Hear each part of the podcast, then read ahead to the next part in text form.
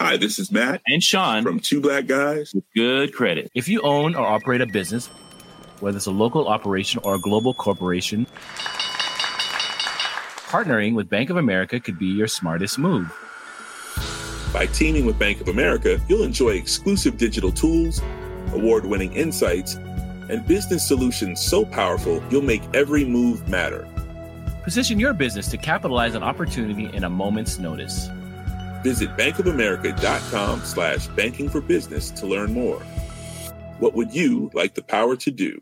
Bank of America, N.A., copyright 2024.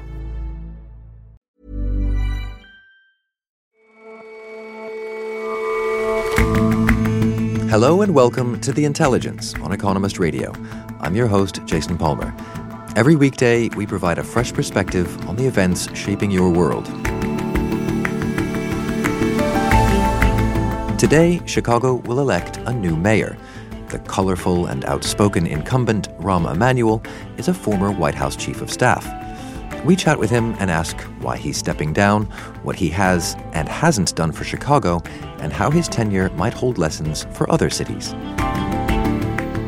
Last week, it started to look a lot more advantageous to have kids in Hungary. The country's prime minister has made a pile of promises to a shrinking demographic of young families but none would work so well as taking a softer line on immigration.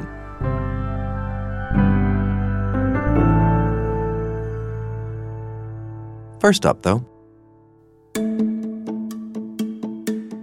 starting tomorrow in Vietnam, North Korea's leader Kim Jong un will meet with President Donald Trump for a second time. We're going to have, uh, I think, a very interesting two and a half days in Vietnam. And we have a chance for the total denuclearization of an area of the world that was very dangerous. That may sound like a grand and concrete ambition, but there's some confusion as to what total denuclearization really means. It seems that since the pair first met in Singapore last June, Mr. Trump has lowered his sights a bit. Yesterday, he said he was not in a rush to denuclearization as long as North Korea does no more weapons testing. How much diplomatic progress has been made since that Singapore summit? And what do the two sides expect to achieve this time around? In Singapore, Kim Jong un and Donald Trump pledged to um, establish a permanent peace regime on the Korean Peninsula and to achieve the full denuclearization of the peninsula. Um, but they didn't really agree on what that meant. For the past few months, progress on any of those goals has been hampered by the fact that they haven't been able to agree on the definitions of any of those things. Our Seoul Bureau Chief, Lena Schipper, is in Vietnam ahead of the summit. Lena, what's the mood like in Vietnam? Well, from what I could see on the road in from the airport, everybody's extremely excited, or at least the Vietnamese government, we should say, is extremely excited. Um, there are a lot of um, American and North Korean flags lining the road. There are all sorts of LED displays saying, hello, welcome to Hanoi, city of peace. So they've clearly made an effort, even though they didn't have very much time to prepare. What about your sort of home bureau? What what has the feeling been in in Seoul? In Seoul, the mood is much less excited than um, it was before the Singapore summit. So obviously, in, before Singapore, you had the um, the two inter-Korean summits that people were very moved by in South Korea because you had Kim Jong Un and um, Moon Jae-in shaking hands across the dividing line in the um, demilitarized zone the border between North Korea and South Korea, and people were sort of very buoyant and hopeful. Um, and this time the mood was it's a lot more subdued. I think people have much lower expectations than they did um, in the run up to Singapore. Um, and not very much has happened for a few months. So there, there is a lot more wait and see, I think, than it was last summer. Big promises were made at the last meeting, but since then, not much has happened to fulfill them. What should the world expect this time around? Well, I don't think we should expect too much. Edward Carr is The Economist's deputy editor. Um, but we have to see more than we saw from Singapore, which was really just a, a sort of handshake and a smile. So there are various things that people are talking about.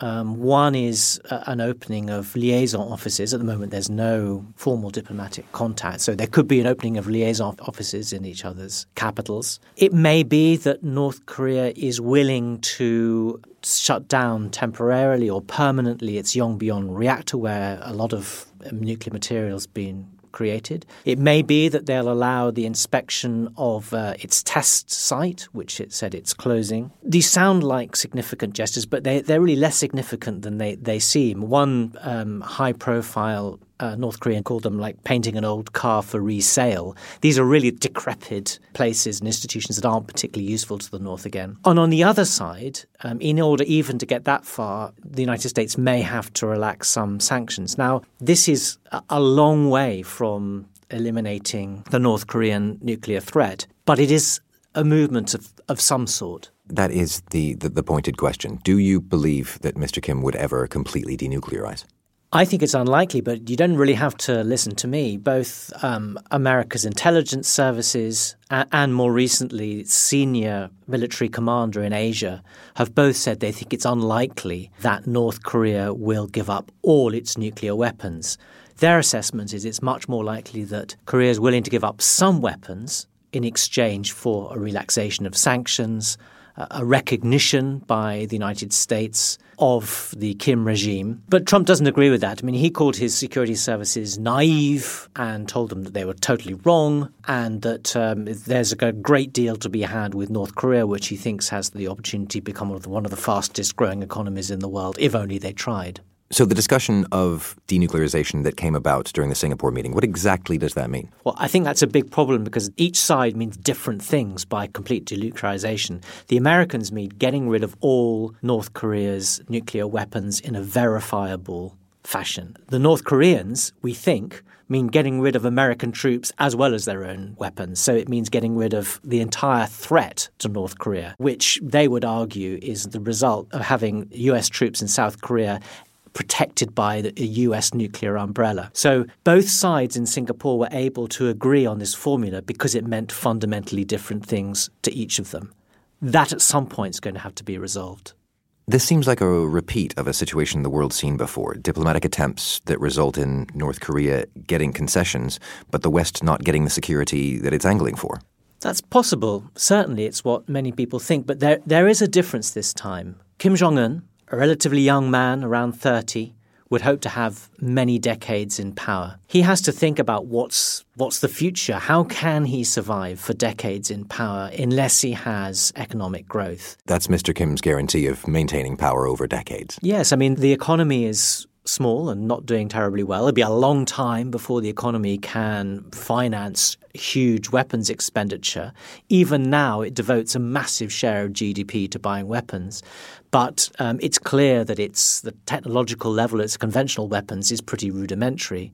So it depends to defend itself against the uh, highly sophisticated weapons of its enemies, or, or, who it thinks its enemies in, in the region and the United States. The way it defends itself against those sophisticated weapons is with the nuclear deterrent. Well, quite. I mean, how do we escape the feeling that North Korea is getting more and more of it, what it wants, but n- never any moves on, on denuclearization? I think that's a hard question to answer. One thing that has been gained is that there haven't been more tests. So there's some feeling that for as long as the North doesn't test, then it's becoming slightly less dangerous. It's not completing the miniaturization of the warhead, one hopes. And so there's a there's a feeling that perhaps it's less dangerous if it's not testing. So that's that's kind of some gain that the rest of the world is getting. But you're right, they have to think quite hard about how much they're willing to relax sanctions without seeing really concrete steps towards denuclearization. And, and the thing that's really key, I think, at some point the North is going to have to come up with a complete inventory um, of everything that it has. And we, you know, you'll know that it's serious when the North has come up with this inventory. Until it does, we're just dancing around, really.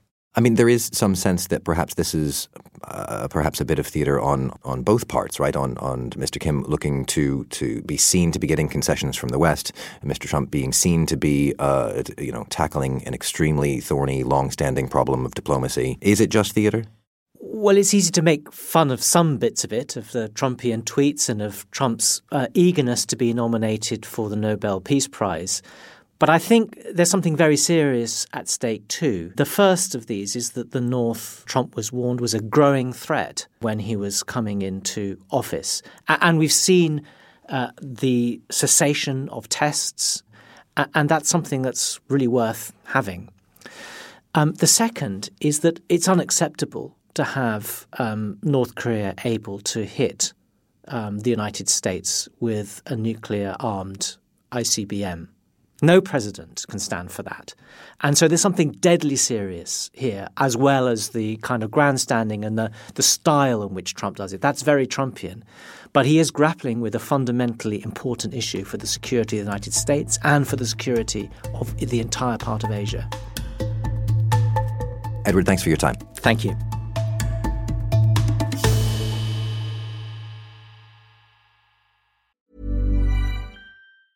Hi, this is Janice Torres from Yo Quiero Dinero. If you own or operate a business, whether it's a local operation or a global corporation, partnering with Bank of America could be your smartest move. By teaming with Bank of America, you'll enjoy exclusive digital tools, award winning insights, and business solutions so powerful you'll make every move matter. Position your business to capitalize on opportunity in a moment's notice.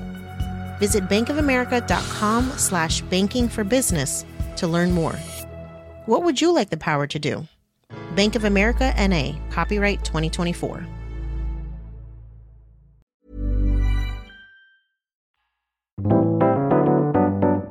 Mayors of big cities in America have to be larger than life. They're the head of these massively powerful, vibrant organizations and the best mayors, at least, are the ones who, who really fill that role to an extreme. Adam Roberts is our Midwest correspondent. Chicago is a vibrant place. It's one of those classic ideas of an American city that rolls out in front of you. And it's a city that has enormous problems as well. So, on the one hand, it's got booming economic growth, on the other hand, it's got rundown, violent, crime infected areas. And Chicago is notorious for having these very big, bold, sometimes uh, questionable mayors, sometimes just very colourful and strong mayors. And Rahm Emanuel, who's been there for the past eight years, is no exception. He's made his mark. But today, Chicago will vote to elect a new mayor. After two terms in office, Mr. Emanuel surprised many by not seeking re election. Adam recently met him at his office in City Hall. Rahm Emanuel is a figure who's been at the top of American politics for decades. Back in the 90s, he worked with Bill Clinton when he was president. Then he went on to work with Barack Obama. He comes across as rather brash. He's notorious for being fond of swearing. He can be confrontational. And I think he's boastful. And why do you think he's decided not to run for another term? If you ask the average Chicagoan today, they don't much like Rahm Emanuel. He's upset a lot of people in the city. If you're a black Chicagoan, you don't like what he did for the predominantly black areas where schools were closed.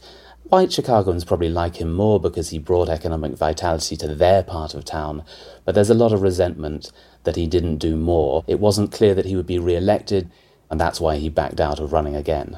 And when you interviewed him, how did he reflect on his time in office? How, how does he think he'll be remembered? He will want to be remembered as someone who tried his hardest. We never ever walked away from a challenge and put great political capital or risk. His predecessors might have ducked things, let them grow into bigger problems, but he at least had the guts to try and attack them. Shortest school day in America, dealt with it. No universal kindergarten for every child, dealt with it. Community college system with the worst graduation rate in America, dealt with it. You can list any problem that you can think of with Chicago, and he will claim that he dealt with it. And so, do you agree with that? Has he dealt with all, all of these problems? Well, I put it to him, for example, that he hadn't solved Chicago's fiscal problems. It hasn't got enough money in the bank to pay for all the things it wants to do. There's big problems to come. Well, who solves it? Nobody What was it? it. Nobody, The nobody even ever. He took offense at the question, Nobody in public life solves anything. Hmm. They improve it. and he landed a sharp kick on my own foot. If you're here to solve it, call me. Um, well, you mentioned Chicago's fiscal problems there. At the risk of, of getting another kick, how would you describe Mr. Emanuel's performance when it comes to the economy? He didn't really make a big effort to sort out those fiscal problems, the need to raise more taxes early on. On the other hand, he did focus on getting the economy to be whirring along and strong, so he avoided the disaster that Detroit fell into, for example. So Chicago is in a much better place today than it was 10 years ago. You can see how many buildings are going up, all those corporate headquarters like McDonald's that are now moving to Chicago. There's far more jobs than ever, lots of investment coming in. You've got universities that are thriving, and you can definitely give the mayor some credit for that. And so you think those are, are real fundamental changes to, to the city that, that they will they will stick. A lot of what he's done should stick. Those businesses coming into the city will probably stay. The fact you've got better education is going to help the city in the long run. Back when he started as mayor, only about half of the children sitting at school actually graduated. By the time he leaves, it'll be nearer to 80%, so a real improvement on that score. On the other hand, he hasn't dealt with poverty in the worst areas of the city. It has these big areas of blight because of violence. You compare the murder rates of Chicago against the other big cities in America, and New York and Los Angeles have done a much better job of bringing down the worst sorts of crime than Chicago has managed to do. The city is also deeply divided on racial lines. As someone who lived in Africa, I worked in and lived in Johannesburg for several years there's something in Chicago that's quite familiar to me. Uh, it's an equally divided city in some ways. You can be out in the African American dominated poor areas and look up and see the skyscrapers of the booming downtown very close to where you are and realize how these worlds, though very close, are very, very far apart. And so, what did Mr. Emanuel do about that disparity? Well, he responds by saying he made economic efforts. He persuaded supermarkets to move into poor areas so there weren't food deserts. He extended public transport out to one of the most deprived parts of the south of Chicago. But his critics, especially African Americans, say that he didn't do enough. So today, Chicago will elect a new mayor. Who do you think is, is most likely to take Mr. Emanuel's place? So today we're going to see 14 candidates trying to replace Mr. Emanuel as mayor of Chicago. I think it's going to be a mess. I think there's one name, Bill Daley, who could stand out from the rest because he's famous. He's the son and the brother of two other mayors, notorious mayors in Chicago's past. Uh, but we'll probably see a runoff election with him up against maybe Toni Preckwinkle, Susana Mendoza, names that really mean nothing to people outside of Chicago. Uh, one commentator I spoke to called Rahm Emanuel a heat seeking missile. Well, of all the candidates standing out to replace him this time, none of them could be called that. They're quiet, they're uninspiring, really, in comparison. And I think they're all playing a fairly low key sort of political game. So, of, of what Mr. Emanuel has uh, accomplished, and perhaps even the, the way he's gone about it, does that offer lessons for other big cities in, in America or, or indeed beyond? He would say there is a lesson for others to follow, and that's get the economy right. If you can come in and say, I'll fix the finances and the economy as best as I can, then you'll have the resources to deal with the other things. There's something convincing there. On style, he's a big man. He's he's colourful. He's bright. He he attracts attention, and that brings attention to the city. So he would offer lessons for others to follow. But when he claims he's dealt with everything, take those claims with a pinch of salt. Adam, thank you very much for your time. Thank you.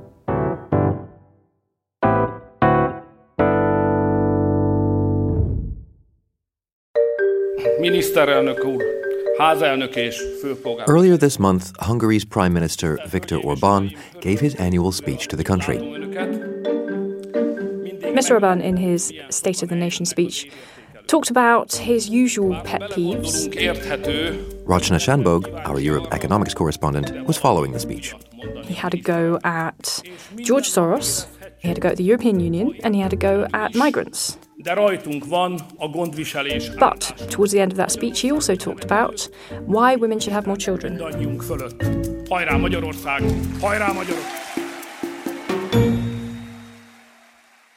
Rachna, that seems an odd thing to bring in uh, to a speech of, of this sort. Why is Mr. Orban so interested in babies?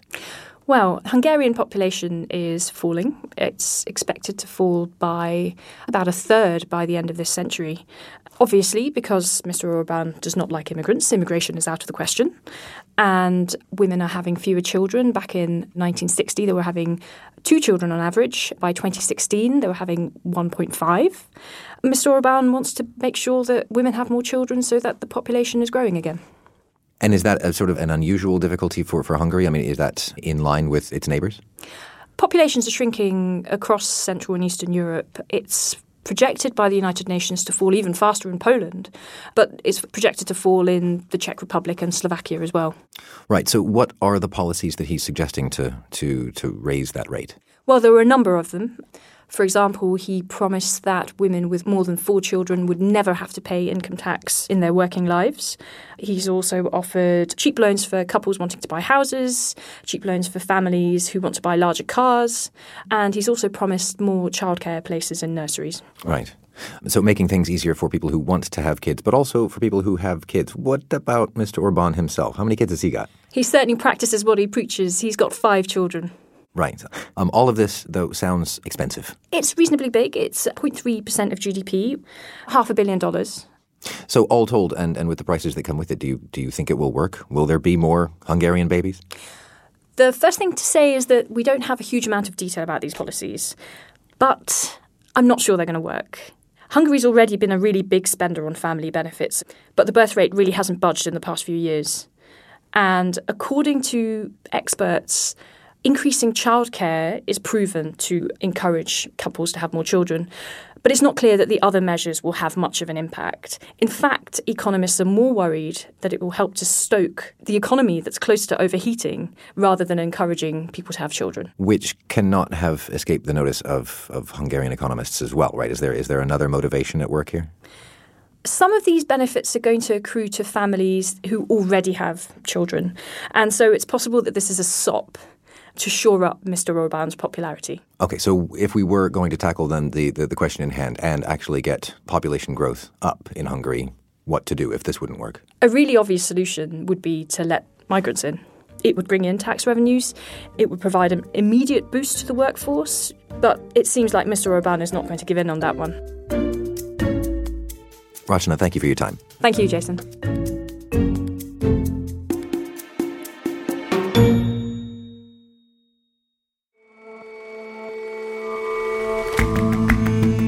That's all for this episode of The Intelligence. You can subscribe to The Economist at economist.com slash radio offer. 12 issues for $12 or £12. See you back here tomorrow.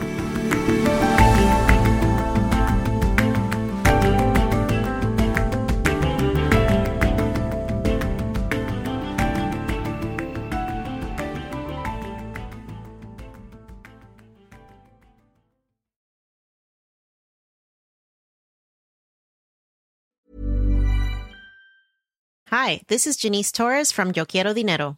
From a local business to a global corporation, partnering with Bank of America gives your operation access to exclusive digital tools, award winning insights, and business solutions so powerful you'll make every move matter. Visit bankofamerica.com slash banking for business to learn more. What would you like the power to do? Bank of America NA, copyright 2024.